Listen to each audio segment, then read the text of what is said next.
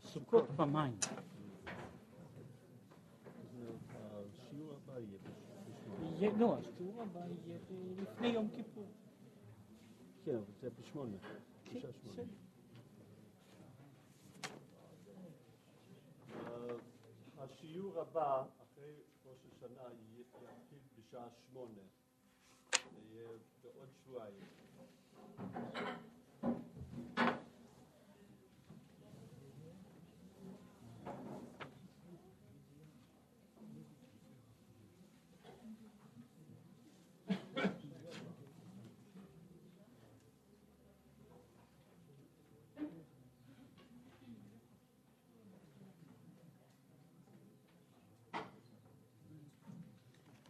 כן, אנחנו כעת נתחיל משהו, אה, משהו קטן בדף אה, י"ב עמוד א', אנוכי מגן לך.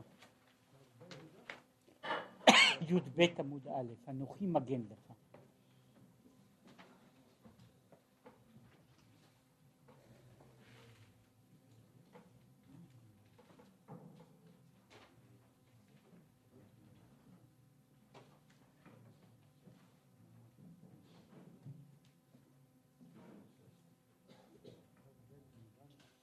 י"ב. י'.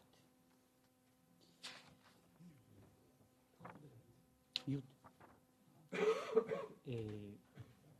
הפסוק שם אומר, אה, אנוכי מגן לך, שכרך הרבה מאוד. וכל העניין הזה של אנוכי מגן לך, הוא בוודאי המקור לשימוש הלשון שיש בתפילה, שיש בברכה של אה, מגן אברהם. ויש פה קטע קטן, מדוע אומרים בתפילה את הנוסח הזה, מגן אברהם? מדוע מגן אברהם? מהו פירושו של מגן אברהם? והנה נודע שאברהם הוא בחינת חסד גדול עד מאוד, בלי שום מונע. כן? אברהם הוא חסד, ולא סתם, אלא הוא חסד גדול בלי, בלי, שום, אה, אה, בלי שום הגבלות, בלי שום מניעות. בשביל אברהם החסד הוא כל כולו חסד. והוא רק טוב. ולכן אמר, משום שאברהם הוא רק בבחינת חסד, לכן אמר, לו ישמעאל יחיה לפניך. לכן אברהם ככה בתוך דבריו אל הקדוש ברוך הוא אומר לו ישמעאל יחיה לפניך ופירושו שיחיה לעד לפניך שהוא בחינת אין סוף בלי גבול אומר "מ- מבחינתי בתפילתי לו ישמעאל יחיה לפניך כלומר יחיה עד אין סוף. ואף על פי שהוא יודע מהו ישמעאל. זאת אומרת, אברהם, אברהם יודע מהו ישמעאל לא פחות מאשר שרה. שרה שמגרשת את ישמעאל ואברהם שמחזיק את ישמעאל אינם אה, אה, דנים על מהותו של ישמעאל, כן? אלא שההבדל מדוע שרה מגרשת אותו ואברהם רוצה לשמור אותו הוא הבדל, הוא הבדל האופי שלהם, לא הבדל הבדל בראיית העובדות. זאת אומרת, שניהם מסכימים שישמעאל הוא ישמעאל, כן? והוא פרא אדם, ככתוב, כן? אה, והיה, אה, ש- שרק לא, לא יישמע, היו, היה מישהו שהיה אומר על זה שכידוע בעברית שם התואר מופיע תמיד אחרי שם העצם. שלא כמו, כמו למשל ברוב, ברוב המקרים בצרפתית, אבל לא כמו ב, ברוב השפות האירופיות שהתואר מופיע לפני שם העצם. ולכן הוא אומר פרא אדם, פירושו ככה, הוא פרא, התואר שלו הוא אדם ולא להפך, כן?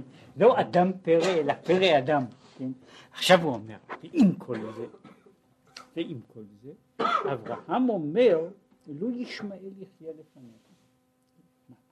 אף על פי כן, מחמת חסד גדול וטובו הגדול, היה רוצ, רוצה שיחיה. למרות שהוא יודע את חסרונותיו של ישמעאל, אף על פי כן, הוא רוצה שישמעאל יחיה.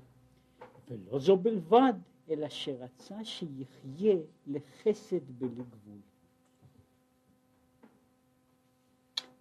וזהו כדאיתא, שכמו שאומרים, לא כאברהם שיצא ממנו ישמעאל, לא כיצחק שיצא ממנו עשיו, כוונתו, לא כאברהם שיצא ממנו ישמעאל, ויצא מחמת רוב חסדו. זה שמאברהם יצא ישמעאל, הוא, זה לא עניין של, של, של תאונה, אלא זהו חלק מה, מהעניין של מהות אברהם. מאברהם יצא ישמעאל, וזה עניין, זה המשך מסוים של, של מהות אברהם, ש, שהוא, שנובע גם מזה שאברהם הוא כל כולו חסד, כן? ולכן הוא יכול להרשות לעצמו ישמעאל. כן? לאמיתו של דבר היו לאברהם אה, עוד חבורה של בנים, כן, אה, ש, שהם אה, בני קטורה, כן, שהם אה, נספחים וצמודים לישמעאל. זה מעניין שגם מבחינת, מבחינה מסוימת בהלכה וגם במסורת הערבית, אה, בני קטורה נחשבים ליחסנים יותר גדולים מאשר ישמעאל, ויש בני קטורה גם מבחינה, מבחינה גיאוגרפית הם, הם הערבים של, של דרום ערב.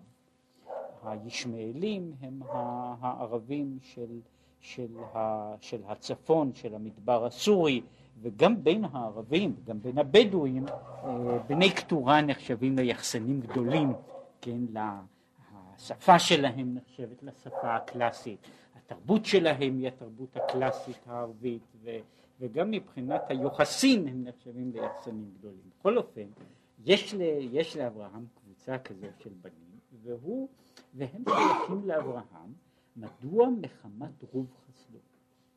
במקום אחר, בעניין אחר, מוסבר ש, שיש קשר, מהות של אברהם וישמעאל, שהוא לא, הוא לא רק מקרי, כלומר, ישמעאל הוא סטייה של אברהם, אבל הוא סטייה אה, ששייכת למהותו של אברהם. כשיש רשימה רשימה של חטאי או פגמי האומות, כן, אז uh, לכל אומה ואומה, כן, uh, טוענים שבני בני, בני עשיו הם, uh, הם, uh, הם שופכי דמים, כן, ובני ישמעאל הם חוטאים בניאוף. ויש uh, כמה וכמה הסברים על העניין הזה. שהמידה הזו של חסד והמידה של ניאוף יש להם קשר, הם שתיהן מידות של אהבה, אלא שיש הבדל בין דרגה לדרגה, כלומר החסד של אברהם הוא חסד שבקדושה, החסד של ישמעאל הוא חסד, הוא חסד ש, שלא, שאינו בקדושה. לכן, אה, לא לחינם, אחד מהסוגים של ניאוף אה, נקרא במקרא, כן, מטעם זה או מטעמים אחרים, נקרא חסד הוא. כן, ש, שיש העניין הזה שהוא שוב אותה בעיה של, של נתינה, של נתינה, של אהבה, שאין לה גבולות. בכל אופן, ישמעאל, למרות שאברהם יודע מהו ישמעאל, שישמעאל הוא בבחינת קליפה, עם כל זאת אברהם יכול להגיד, לו ישמעאל יחיה לפניך, כן? זאת אומרת, מ, מ, הוא מוכן לתת לישמעאל לא רק את ה... שיחיה, אלא יחיה לפניך. עכשיו, מדוע? מחמת, ויצא מחמת רוב חסדו, משום שאברהם הוא בבחינה זו של חסד לאברהם, וחסדו של אברהם הוא כמעט בלתי מוגבל, לכן אברהם נותן ולא, והוא לא מקפיד בעניין הזה. עכשיו הוא מוסיף, אבל באמת אין מהראוי למרות שזו מידתו של אברהם, זה אינו מן הראוי שמידת החסד תהיה בלתי מוגבלת. ומדוע? משום שהשאלה היא, השאלה היא כאן בעצם שאלה, שאלה שמגיעה לשורש והוא מיד, מיד נוגע בה. השאלה היא מה, מה היחס המהותי כלפי, כלפי הדבר שהוא רע? כלפי הדבר שהוא רע. האם הוא... אה, הרע צריך, הרע צריך, אה, אה, יכול, יכול להתקיים, יכול להישאר, או שהרע צריך להישמד. כן, ולכן הוא אומר ככה, כיוון שכתוב, והנה בביאת המשיח, כתיב, בילה המוות לנצח, ואת רוח הטומאה אעביר מן הארץ, וצריך לבאר כל הרע מן הארץ. כלומר, הסיום הגדול של העולם איננו בזה שהרע נשאר לעולם ועד, אלא בזה שהרע מושמד, שהרע, שהרע נעלם, מבואר מן, הרע, מן הארץ. המוות מבואר, הטומאה מבוארת, הרע מבואר מן העולם. אם כן, האידיאל של העולם איננו בקיומו של הרע, אלא בהשמדתו של הרע. ולכן מבחינה של, של התפיסה האידיאלית, הכוללת, הרע איננו, אין לו קיום. הרע אין לו קיום, ולכן מי שמניח לו להתקיים איננו מקדם את, מהותו של העולם. זאת אומרת, קיומו של הרע, יש, יש, יש צדדים של חלק מה, מהעניין הזה. אנחנו מדברים שפעמים יש דברים שהם שני צדדים של מציאות. יש למשל חסד וגבורה, מידת הרחמים ומידת ההשפעה ומידת הצמצום. שתי המידות הללו, למרות שהן מתנגדות זו לזו, בשורשן הן שתיהן מידות שצריכות להתקיים. העולם איננו, אין לו הכרעה סופית בין, בין, בין מידת החסד למידת הגבורה. הוא במובן מסוים הוא זקוק לשתיהן. אבל יש הכרעה מהותית לגבי, לגבי הטוב והרע. זאת וההכרעה הזו איננה ההכרעה ש, שיש ב, ב, בכל מיני uh, מקומות ודברים על הבעיה של, של האיש והצל. כן, שהצל הוא כאילו הליווי, הליווי ההכרחי למהות של, ה, למהות של האדם. כן, כן, הוא אומר, הצל הזה, בחינת הרע, צריכה להיעלם מן העולם. זהו האידא, האידאל של העולם הוא להשמיד את הרע. ולכן העניין של לו ישמעאל יחיה לפניך, לו ישמעאל יחיה לפניך, הוא אה, הסכמה, כן, להשאיר את הרע עד עולם, כן, לא להשמיד אותו. מדוע? מפני שיש, אה, שיש אברהם הוא כל כך מלא חסד, שלא רק לגבי דברים שהוא אוהב אותם יש לו חסד, אלא חסד לאברהם מגיע גם לגבי דברים שאברהם איננו אוהב. אומרת, גם לגבי דברים שאברהם, שאברהם איננו רוצה אותם כשלעצמם, הוא מוכן לתת להם לחיות, ומוכן לתת להם לחיות כמה, כמה שהם רוצים. כן? זאת אומרת, יש, אם, אם להביא את, ה, את, ה, את הדוגמה הזו, יש, יש כאילו תפיסה שיכולה לראות מין אקולוגיה של עולם, שבה יש רע וטוב, שבה יש, שבה יש אה, אה, גם כבש וגם זאב. כן?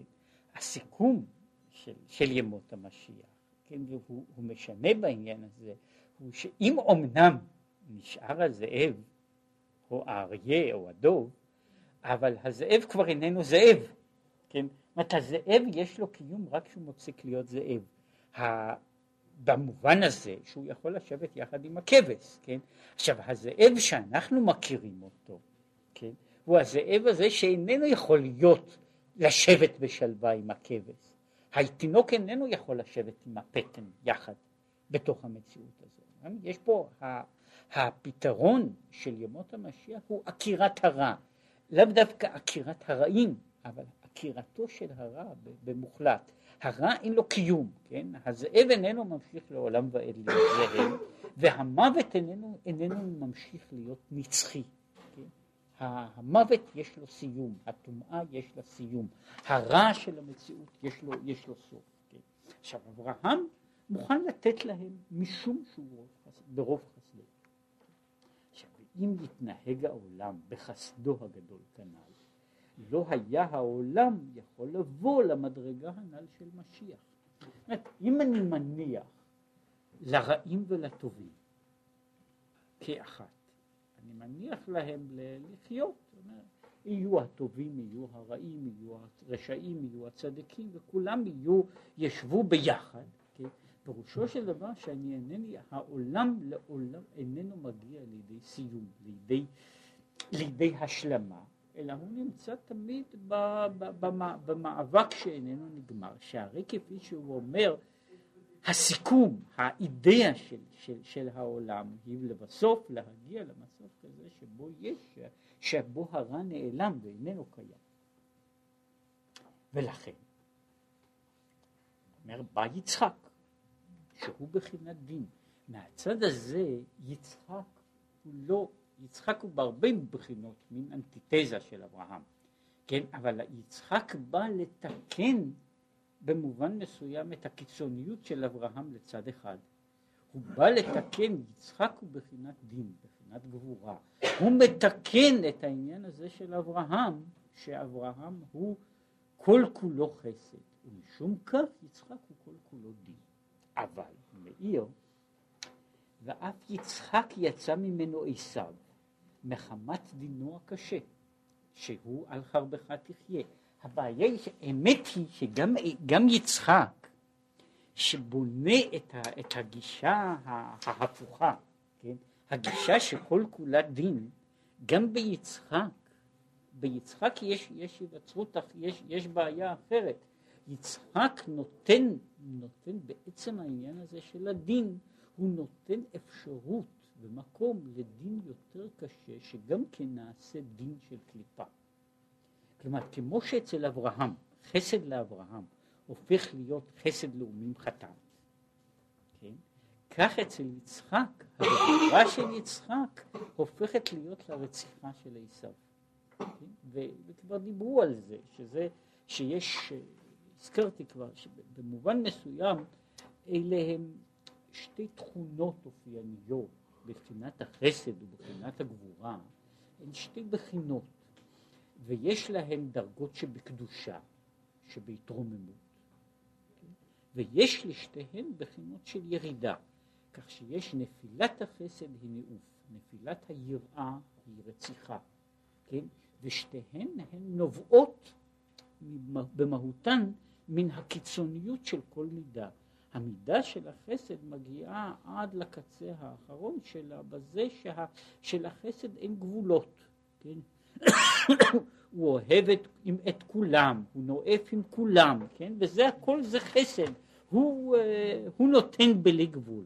עכשיו המידה של, של יצחק, של מידת הגבורה, מגיעה בנפילתה, בשבירתה, בקיצוניות שלה, לבחינה הזו ש, שהוא אה, שהוא משמיד, שהוא, שהוא במקום רק להיות המצמצם או הקפדן, הוא הופך להיות הרוצח, כן? שהוא המשך של אותה, של אותה, אותה מערכת, אה, אותה מערכת חשיבתית, אותה מערכת קונספטואלית של, של הדין, של ההגבלה, של ההגדרה, היא מגיעה לבסוף לעניין הזה שהוא איננו סובל אף אחד, כן? ואז הוא נעשה עשיו. אבל הוא אומר יעקב הייתה מיתתו שלמה מפני שיעקב הוא במהות הבחינה של ההרמוניה של שתי המידות ומשום כך אין ליעקב סוג כזה של בן שהוא חריג במובן שהוא, שהוא יוצא, הוא, הוא נופל אל עבר הקליפה, כן? אלא הוא נשאר במהות הזו של ההשלמה. מכל מקום, וכאן הוא חוזר לאברהם, כן, אז הוא אומר, יש לנו למעשה, הוא כאילו היה אומר ככה, גם באברהם, בבחינת החסד בלי גם בבחינת יצחק, מבחינת הגבורה בלי יש, יש סכנות, יש נפילה, והיא יוצאת, לידי, מגיעה לידי ביטוי בצאצאים שלהם, כן?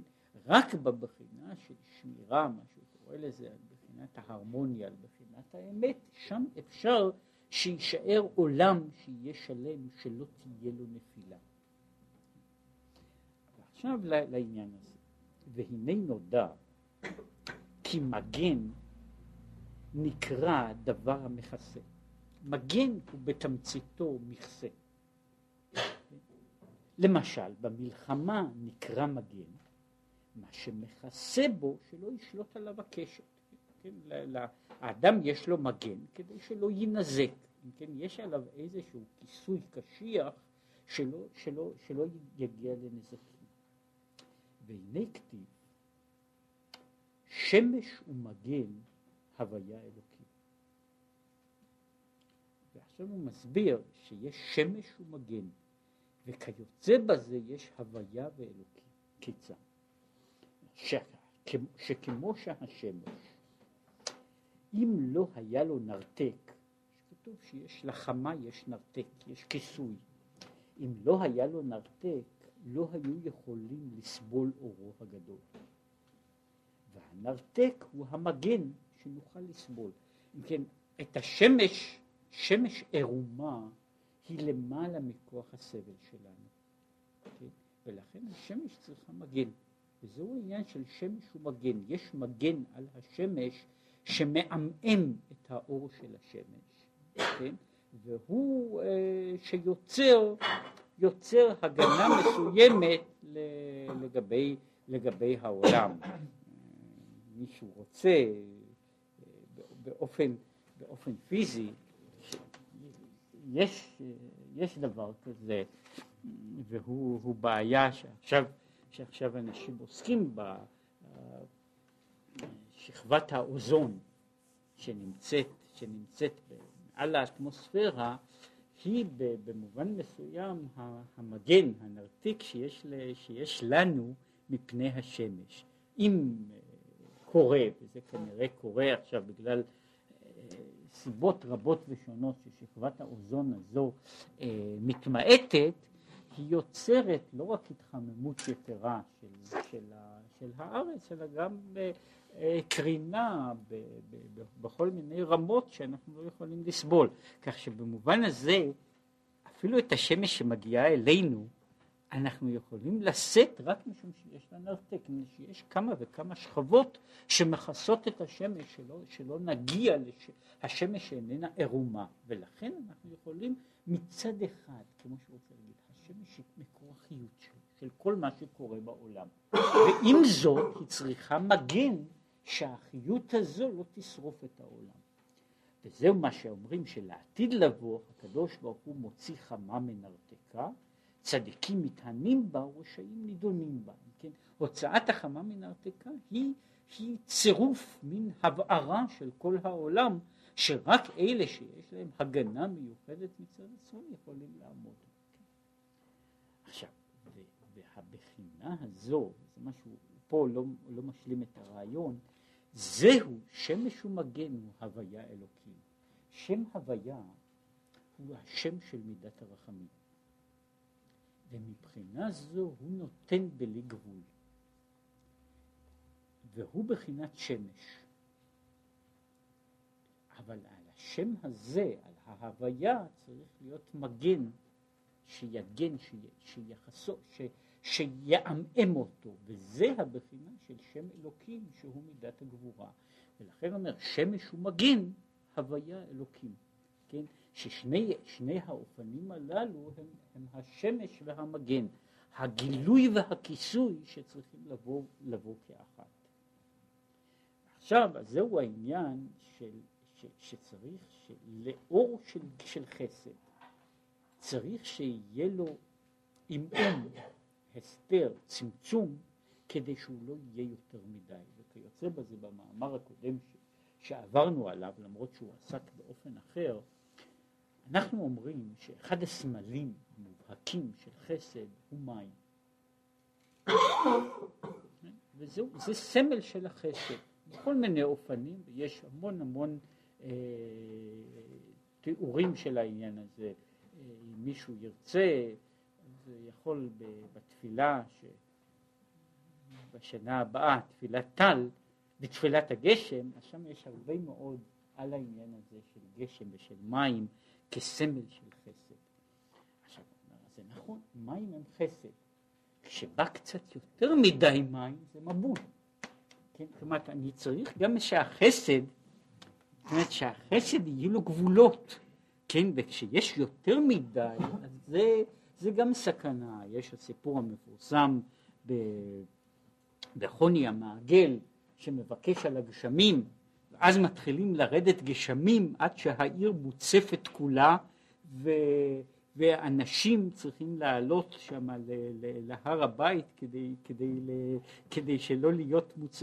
לא לטבוע בגשם, ואז שאומרים לו, אתה התפללת שתבוא הברכה, אולי תתפלל שתפסיק, ואז הוא אומר, שזה בדיוק התשובה האופיינית, הוא אומר, מאוד קשה לבקש שלא תבוא ברכה, כן, אלא מה בכל זאת נביא, נביא קורבן תודה, ואז הוא אומר את המילים שהן קלאסיות, הוא אומר ריבונו של עולם, בניך אינם יכולים לקבל, לא, רוב, לא יכולים לקבל רוב טובה, תעשה שלא יהיה יותר מדי טוב. כן? עכשיו הבעיה הזו, וזה מה שהוא רוצה להסביר, שהיותר מדי טוב, יותר מדי טוב, הוא הופך להיות בקצה האחרון שלו, הוא המקור של, הוא מקור של רע מסוג אחר. כן? ולכן הוא דורש לשם הגנת הקיום, יש דרוש של השם שיהיה מגן. שלחסד יהיה, תהיה איזושהי הגבלה. עכשיו הוא חוזר לעניין הזה, והנה נודע שבכל בוקר דאברהם, אנחנו אומרים שכל בוקר הוא בוקר של אברהם. אברהם הוא מידת הבוקר, ותפילת הבוקר מיוחסת לאברהם בעיקר. וזהו העניין הזה של, של וישכם אברהם בבוקר. הבוקר הוא של אברהם, מפני שכל המהות שמחלקים גם את היום, מחלקים את היום לבחינה של אברהם, יצחק ויעקב. ושלוש התפילות של היום הם שתפילת השחרית היא בחינת אברהם, היא בחינת חסד, תפילת המנחה היא בחינת גבורה. עכשיו הוא אומר ככה, כיוון שזה כך, בכל בוקר באברהם בחינת חסד מתעורר בעולם. וישכם אברהם בבוקר. וכדאית בזוהר הקדוש, שבוקר הוא בוקר לאברהם. ומה פירושו של בוקר לאברהם? בוקר לאברהם הוא שינוי קוסמי, פירושו. הקדוש ברוך הוא רוצה להנהיג את העולם בבחינת חסד. זאת אומרת, בכל בוקר רוצה הקדוש ברוך הוא לתת, רק לתת. זאת אומרת, כל בוקר השמש זורחת ויש שפע של חסד, של נתינה, של ברכה, כל זה. אם לא היה מגן לבחינת חסד הנ"ל, לצמצם חסדו וטובו, ולתת דרך צמצום כמו שצריך. אז הוא אומר, אם מפני שיש בבוקר, יש חסד, החסד הזה יכול להיות מסוכן, שהחסד הזה אומר שהכל מקבל, הכל מקבל, הכל גדל, הכל קיים, כן? ו- ולכן הוא אומר, ו- ולכן הרע מקבל כמו הטוב, לפחות. כן? מכיוון שהרע, כמו שמבואר בכל מיני מקומות, הוא uh, במהותו אולי, הוא ללא שובעה, כן? לכן הוא לוקח גם יותר, כן? ואין לו, לו הגבלה והגדרה של, של, של תחומים. והוא לוקח, ולכן הוא צריך צמצום גדול שלא יקבל יותר מה, מהמינימום. רק להחיות הקליפות, מפני שצריכים בשביל סטרא דקדושה שיהיה התהפכה חשוכה לנהורה. צריך, העולם שלנו איננו יכול להתנהג במידה של של הגבלה גמורה שיינתן רק לטובים, מפני שמציאות העולם שלנו היא המציאות שבו הרע הוא עדיין קיים בצד הטוב, ובו צריך את הרע כדי שיהיה חומר גלם לעבד, להפוך את החושך לאור, להפוך את, הקדוש, את הטומאה לקדושה, אז צריך שיהיה חומר גלם. אבל, הוא אומר, ואם לא היה דרך צמצום, היה חיותם בלי גבול. אומרת, אם הצמצום לא היה, אז הוא אומר, אז הקליפה הייתה גדלה עד אינסוף. כן, משום שהיא הייתה מקבלת את, ה, את כל השפע שבעולם. ולא היו יכולים לבאר הרע מן הארץ. אם, אם הרע היה צומח בלי, אה, בלי סוף, הרע היה, היה משתלט על העולם. עשו כמה, כמה וכמה אנשים, עשו, עשו חשבון מתמטי, מה היה קורה אם חיידק אחד היה מתרבה באופן נורמלי. כן? לפי קצב הריבוי הקבוע שלהם.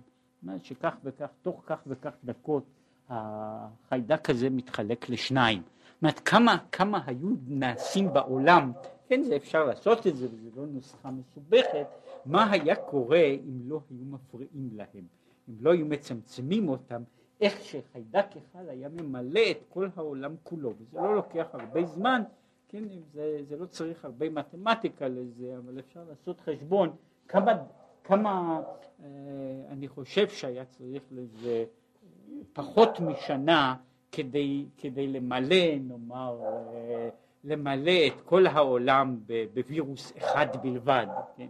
עכשיו, אלא מה? יש, יש הגבלות שמגבילות את העניין הזה שלא יכבוש את, את כל המציאות. ולכן, בכל בוקר שמתעורר מידת אברהם, מידת חסד כנ"ל, אנו צריכים לברך ברכת מגן אברהם, שיעשה מגן לבחינת אברהם הנ"ל לטובתנו. אז אומר שכל הברכה של מגן אברהם היא, אומר אברהם הוא באמת טוב מאוד, והוא אבינו, כן?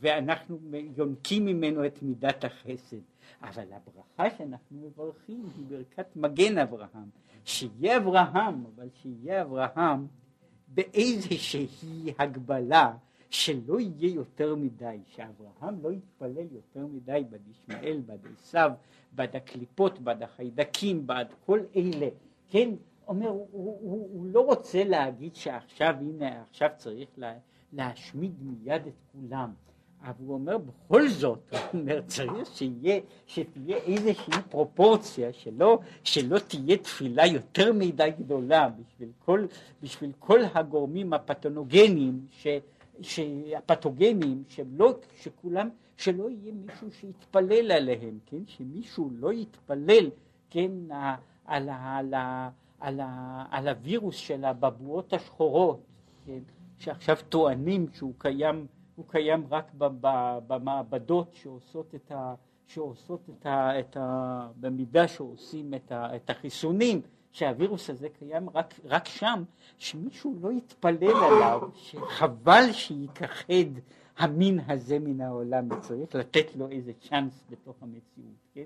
אז הוא אומר, וזהו העניין הזה של מגן אברהם, שהוא אומר, אברהם בא כל בוקר מתעורר, אומר, השם זורחת, ואז כאילו העולם צומח, פורח, גדל, הכל, הכל הולך ו- ו- ומתפתח. וצריך להתפלל שיהיה מגן אברהם, שלדברים האלה הם יהיו באיזושהי מידה של הגבלה, של צמצום.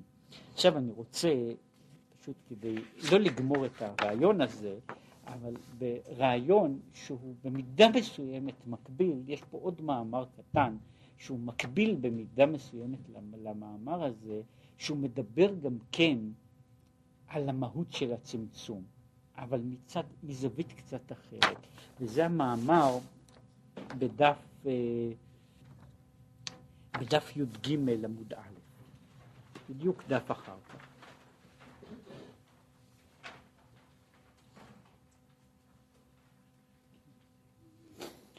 והפסוק הוא שרי אשתך לא תקרא, לא שמה שרי כי שרה שמה. עכשיו, וכאילו הוא אומר, שרי לא יכלה ללדת, שרה תלד בן.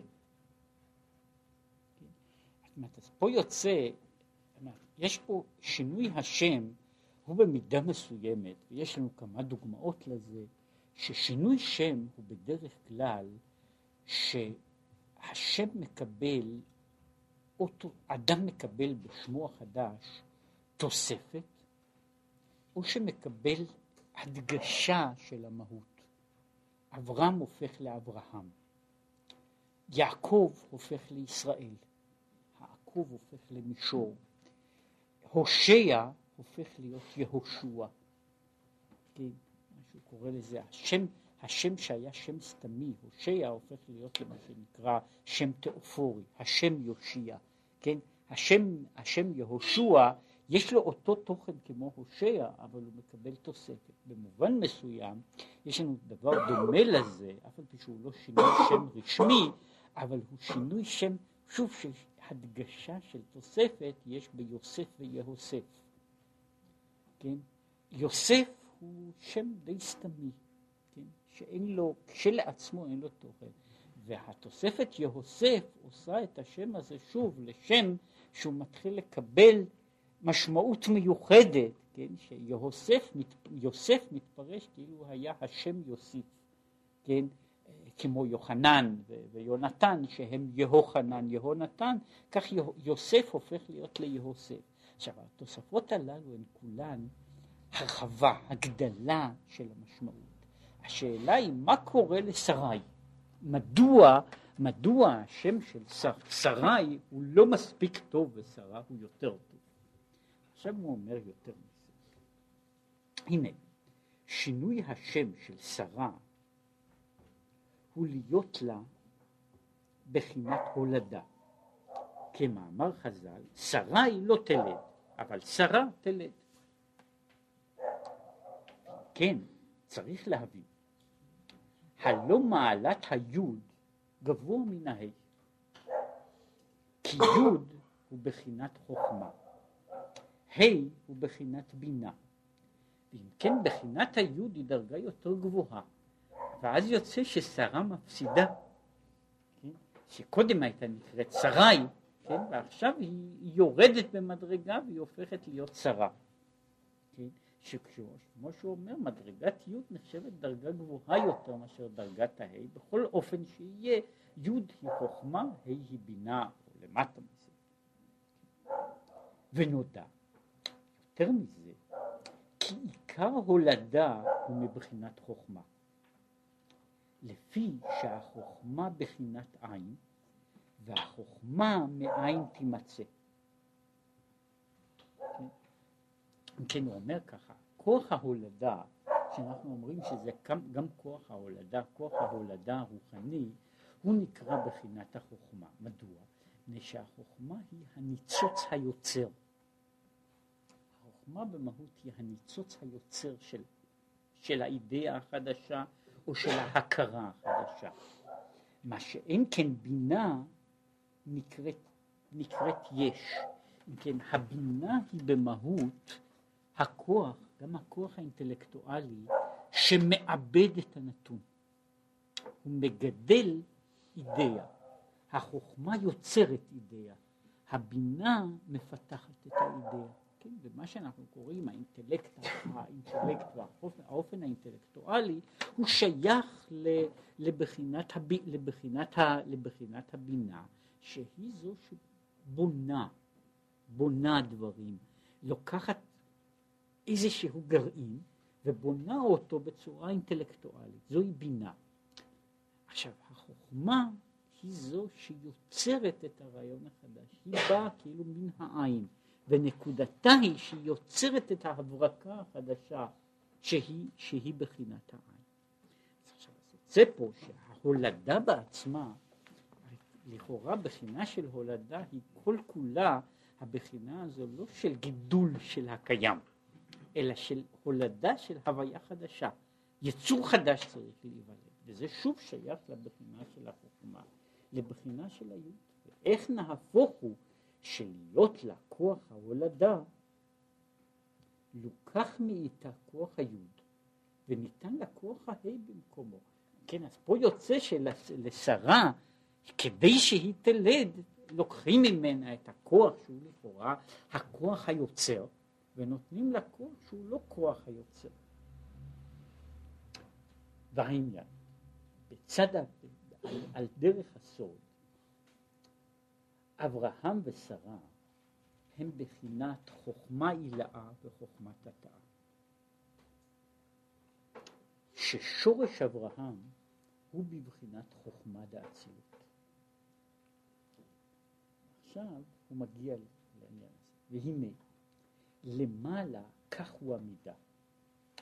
עיקר ההולדה, להיות מציאות הולדה חדשה, הוא על ידי צמצום דווקא. כי אם היה אור אינסוף ברוך הוא מתפשט כמו שהוא בבחינת אינסוף, לא היה אפשר להיות שום התהוות מציאות כלל, אפילו על ידי ריבוי רבבות השתלשלויות. כי כשמו כן הוא, אין סוף להתפשטותו. כן, מבחינת האינסוף לא יכול לבוא בדרך סיבתית פשוטה בחינת הסוף. יצירת העולם, שהוא במהותו הוויה מוגדרת, מוגבלת בגבול, איננה יכולה להיווצר מבחינת אינסוף. כמו נאמר במתמטיקה, אם אני חותך אינסוף לחלקים, לחצי, לשליש, לרביע, כן, אני לא יוצא מתחום האינסוף. כן, זה, יש לזה מתמטיקה שלמה שעוסקת בזה, ש, שכל כמה שאני חותך את האינסוף לחלקים, כן, אני עדיין נשאר בבחינת אינסוף.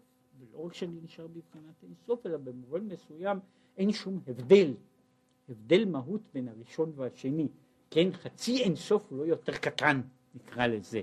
ומהצד הזה, לכן הוא אומר, בבחינת אינסוף לא יכול להיות שתהיה הוויה, הוויית עולם, אלא על ידי צמצום, שפירושו איזו קפיצה דרסטית מגבול האינסוף לגבול הסוף.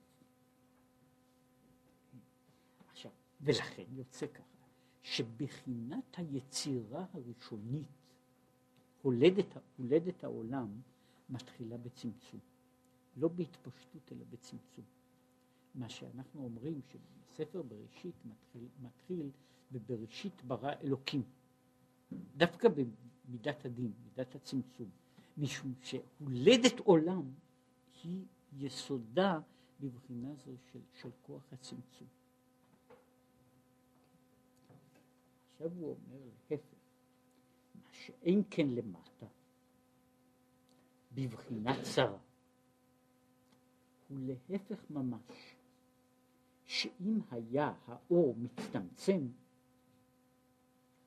היה חושך והיעלם והסתר גמור. ועיקר התהוות המציאות הוא על ידי בחינת התפשטות והרחבה דווקא. אומרת, כשם שבבריאה ראשונה, הבריאה הראשונה נוצרת על ידי הצמצום. ואין לה כוח להיווצר אלא מכוח הצמצום. כך ההמשך של הבריאה הוא דורש שהצמצום הזה יהפוך להיות לגדר של התרחבות. שאם לא כן, אם הצמצום הולך וגדל דרגה אחר דרגה, הוא מגיע לנקודה של, של חושך גמור. עכשיו, פה הוא עומד ב... ב זאת אומרת, בלש, אם, אם רק להעמיד את, את העניין הזה ב, באיזה, באיזה בחינה, נאמר מבחינת המשל האנושי, ההכרתי, הקור של החוכמה, שאמרנו שהוא היוד, חוכמה עומדת על זה שיש גרעין של הכרה. מה שקורא לזה ניצוץ חדש, ברק של הכרה. הברק הזה של ההכרה, של האידאה החדשה, הוא הגרעין של, ה, של הקיום, של, של כל מה שנוצר אחר כך ממנו. כן? עכשיו, לא משנה כמה יש בתוך ה... במאגר, במאגר הלא ידוע. אבל אי אפשר שהמאגר הזה ייפתח אלא בצורה מאוד מאוד מצומצמת. זאת אומרת, יש אפשרות גם מבחינת, גם מבחינת החוויה האנושית, החוויה הרגשית או החוויה האינטלקטואלית, החוויה הזו יכולה לקבל, נקרא לזה, רעיון אחד חדש, אבל היא איננה יכולה לקבל עולם חדש של רעיונות, כן? כמו, שה, כמו שההכרה, העין האנושית, כדי לראות דבר, כדי לראות דבר, היא יכולה לקבל רק תמונה, אם יש לה, לעין ולאוזן ולכל שאר החושים, כדי שהם יוכלו לקבל, להפנים איזשהו דבר, יש צורך שהדבר הזה יהיה מוגבל ומצומצם. כשיש מאמץ יותר מדי גדול של חוויות, כן? אז נוצר דבר שהוא בדיוק פועל כמו חושך? נוצר, נוצר דבר שהוא שוטף, וזה, אה, זאת אומרת, ידוע, מפורסם בכל מיני, הן מבחינת החוויות, הן מבחינה לימודית, כן, יש גבול כמה, כמה דברים חדשים בן אדם יכול לקלוט בבת אחת, כן, שהגבול הזה הוא לא תלוי רק בהגבלה, בעצם העניין הזה של, של, של כמה, של כוח המסיבי, יש גבולות שבהשגה הזו יכולה להיות רק נקודות, רעיונות, אידאה אחת, אידי, ניצוץ חדש אחד, כן? אבל הוא איננו יכול להיות ים של, של דברים חדשים, כן? הם אינם ניתנים לקליטה, הם נשארים לכן בבחינת אינסוף שהיא לא משמעותית. לכן היצירה הראשונה בנויה על זה שהשפיעה תקבל, תיכנס, תצטמצם בתוך נקודה מסוימת, מוגדרת, אה, מצומצמת לפי, לפי, לפי הערך ולפי העניין, כן? זה אה, מה שקורה, מה שקורה למשל לכל עין אנושית, שהיא עושה את התהליך הזה בצד עצמה, כן? בצד עצמה, בכל בתהליך מתמיד, כן? שהעין העין מכווצת את כוח הקליטה שלה עד לקנה מידה מסוים, משום שמעבר לזה, מעבר לזה, היא איננה יכולה, איננה יכולה לעשות. וברגע שהעין, נאמר, מאבדת את הכושר, האישון מאבד את הכושר שלו להתכווץ, הוא נשאר, הוא נשאר לגמרי פתוח. לפעמים צריך לעשות את זה מטעם זה או אחר, אומרת, אז בן אדם איננו יכול לראות משום, שה, משום שהוא איננו יכול ל...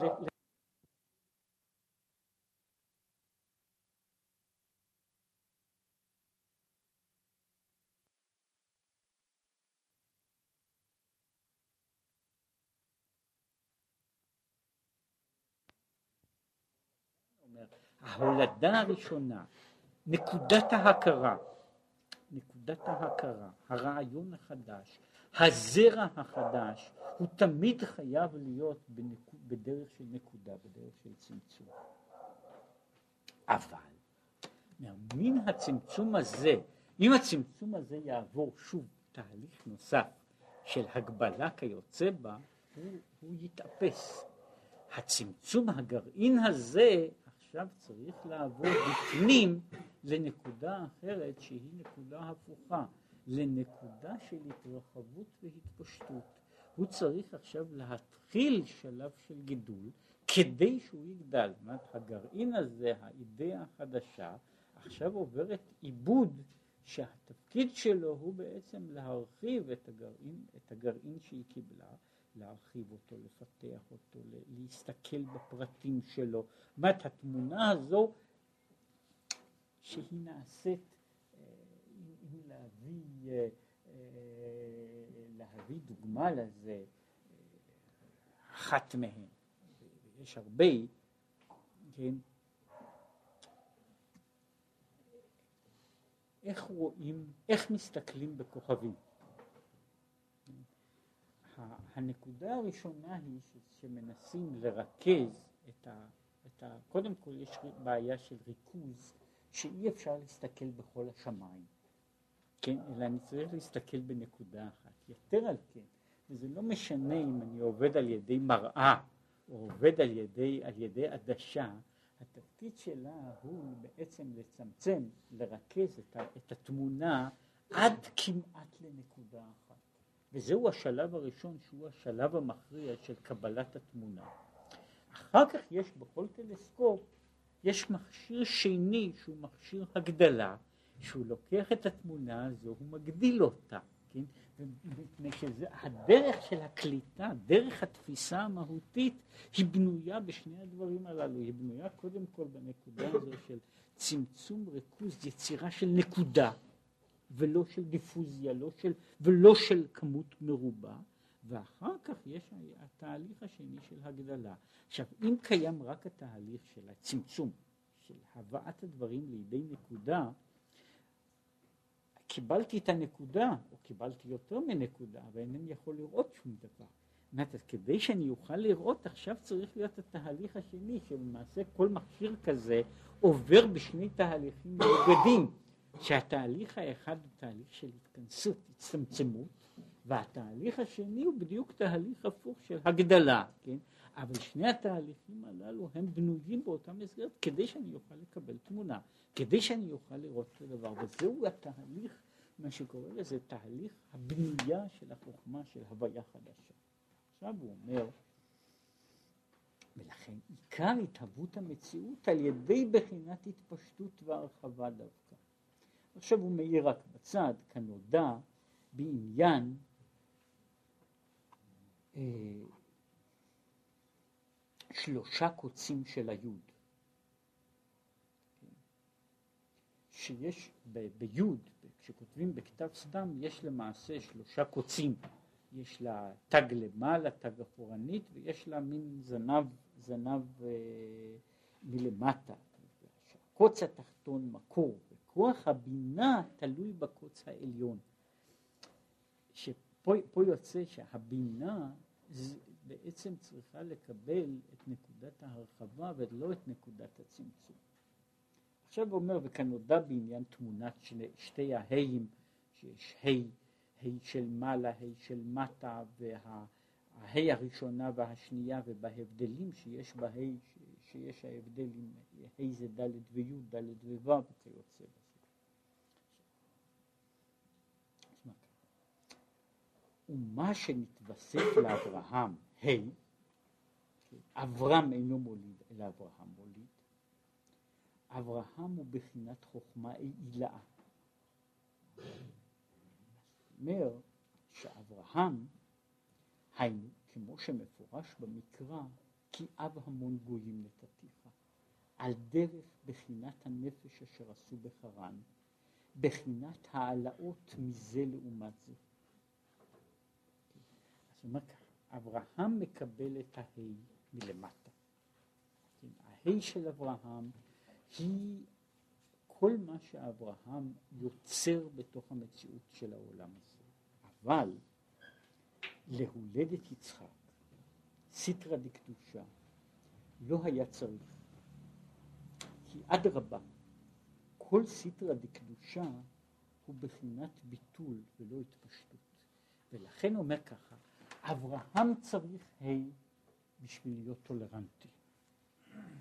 כן? אברהם צריך את הה', את ההרחבה, כדי שהוא יוכל להיות אב, אב המון גויים, שהוא יוכל להיות, להיות אב לגרים. כן, אברהם שהוא בחינת, הוא צריך את בחינת ההרחבה כדי שהוא יוכל להכיל את כל המציאות של העולם.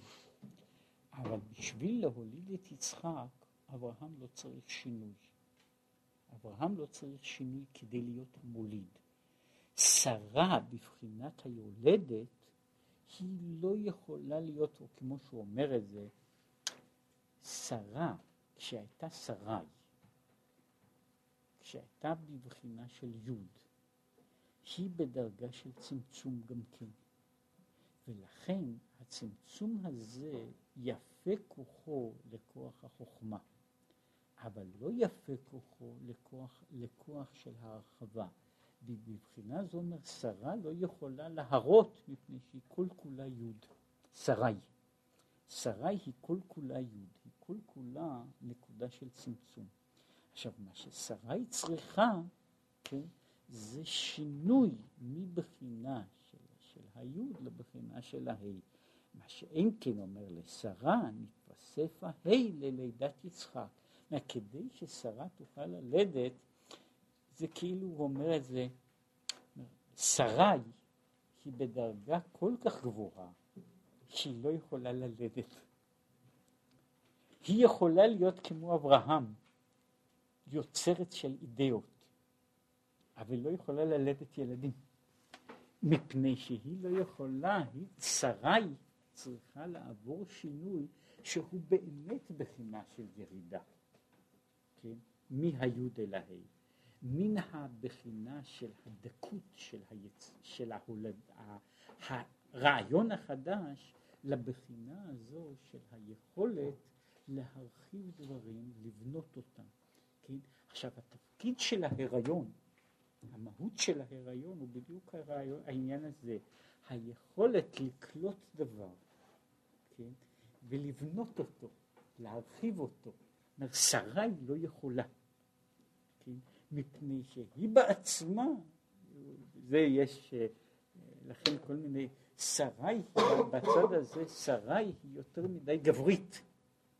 שרי היא בבחינה זו, היא לא יכולה להיות כלי, מפני שאין לה, היא כל כולה שייכת למדרגה של היצירה החדשה, ולכן היא לא יכולה לשמש בבחינה של חוכמת התאה, מפני שהיא בעצמה נמצאת יחד עם אברהם באותה דרגה בעצמה.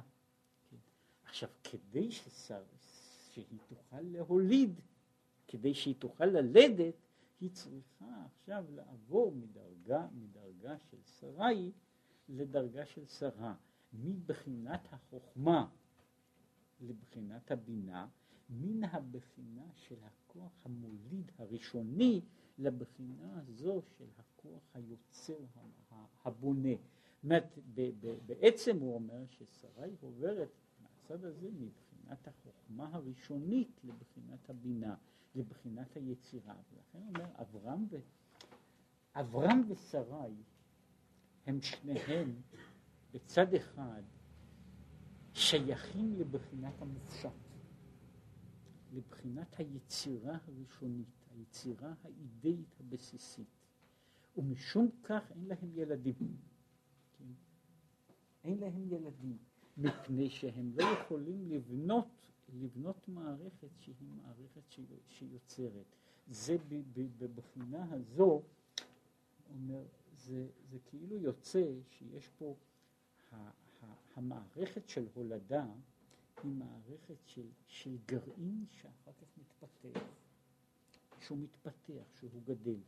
עכשיו, מה קורה כשאין מי שיפתח? מה קורה כשיש, כשיש רק אידאות אידאות חדשות, ניצוצות חדשים, אבל אין מי שמפתח את הניצוצות הללו. אז הניצוצות הללו נשארים רק בגדר של ניצוצות, אבל אין להם כלי שיכול לפתח אותם, ואז הם נשארים רעיונות זרוקים. כן? מה שהיו אומרים, זה כתוב בספרים, שהזיווג של אברהם ושרי מוליד את נשמות הגרים. כן? זאת אומרת, הם מולידים נשמות, אבל הם לא מולידים ילדים. הם מולידים אידאות חדשות, הם מולידים ניצוצות חדשים, אבל הם לא יכולים להוליד, להוליד ילד חדש. ולמה אומר? מפני, ש, מפני ששרי היא שרי. כן? היא בעצמה בבחינה הזו של יצירה של, של אידאות. כדי שהיא תוכל ללדת, שרי הופכת להיות לשרה. כן? ש... והיא הופכת להיות לבחינת, לבחינת הבינה, שכלי הרעיון הראשון, יש לו עכשיו כלי של קיבול, יש לו מי ש... ש... שמקבל אותו, יש עכשיו ל... ל... ל... לזריעה הזו, יש עכשיו, יש עכשיו פיתוח ויש לו עכשיו הריון, וההריון הזה הוא ההריון, ההריון המוליד. לקחתי את שני, ה... שני המאמרים האלה, לא רק בגלל מעט שהם בפירוש זוג על אברהם ושרה, אלא מפני שהם גם מדברים על שני הצדדים, כאילו יש בשניהם צד שמדבר על ההגבלה. יש על הגבלה, על, על, בזכות הצמצום. בזכות הצמצום, כן? מצד אחד הוא אומר, כדי, ה, כדי שאברהם, אברהם, לא יהיה, שפע של אברהם לא, לא, לא יהרוס את העולם מרוב טוב, אברהם צריך למגן. כן? עכשיו לגבי שרי יש בעיה אחרת. כדי ששרי תוכל ליצור את היצירה שלה, היא צריכה להיות מוכנה לוותר על איזושהי מעלה, כדי שהיא תוכל להיות בבחינה, בבחינה של מקבל. אומרת, יש פה הצד, שני הצדדים של, ה, של, ה, של הצמצום, שהצד האחד הוא שהצמצום הוא, הוא הכרחי לאיזשהו קיום עולם נורמלי. הצד האחר הוא שהצמצום הזה של שרי הוא צמצום לצורך הרחבה. כדי שתוכל להיות יצירה, כדי שתוכל להיות יצירה, חייב להיות, חייבים, חייבים הפרטנרים של היצירה להסתדר. ובתוך, ובתוך החלוקה הזו, שרי הופכת להיות צרה. וכשהיא הופכת להיות צרה, אז מה שנראה לכאורה, מה שהוא קרא לזה, היא הייתה בבחינת י' והפכה להיות ה', זהו, מכוח זה היא עכשיו יכולה, היא עכשיו יכולה ללדת, מה שהיא לא יכלה לעשות קודם. קודם היא הייתה בבחינת המופשט, עכשיו היא יכולה לה, להוציא את הדבר מן המופשט אל הקונקרטי. והירידה הזאת, זה, זה חלק, חלק גדול מכל, מכל הבעיה של היציאה מהתחום של המופשט הגמור, כן? של האידאה הטהורה אל, ה, אל, האידאה, אל האידאה הזו שמתייחסת אל המציאות של העולם. היחס, הירידה מן היוד אל ההי, הירידה הזו היא זו שיוצרת אחר כך את מה שקוראים את ההולדה החדשה. כן, ולכן אומר, אברהם ושרי, אברהם ושרי קודם יוצרים נשמות, והם מתעסקים ב... כשהם צריכים להוליד ילד, כשהם צריכים להביא את הפוטנציאל שלהם לידי גילוי קונקרטי, כן? אז הם צריכים לעבור שינוי. והשינוי הזה לגבי שרה הוא השינוי שהיא מוותרת על כוח, על הכוח העליון, לכאורה, שהוא הכוח של היוד, והיא מקבלת במקום זה את הכוח של הה', וכאן יוצא הצד האחר, כמו במובן מסוים במגן אברהם. ההסתר בתור הגורם של חיים. הצמצום, מה שנקרא לזה, זו הירידת צורך עלייה, הצמצום שהוא המקור לבריאה של, לבריאה של חיים חדשים. החיים החדשים נוצרים מכוח זה שיש, שיש היכולת של, של ההגבלה וההסתרה. אז יש הבחינה באברהם, שהוא צריך לעצור את, הש, את, ה, את הזרימה האינסופית, ובצד השני אצל שרה, שהיא צריכה להגיע לדרגה כזו שבה היא תוכל לעשות את, את מלאכת היצירה שלה.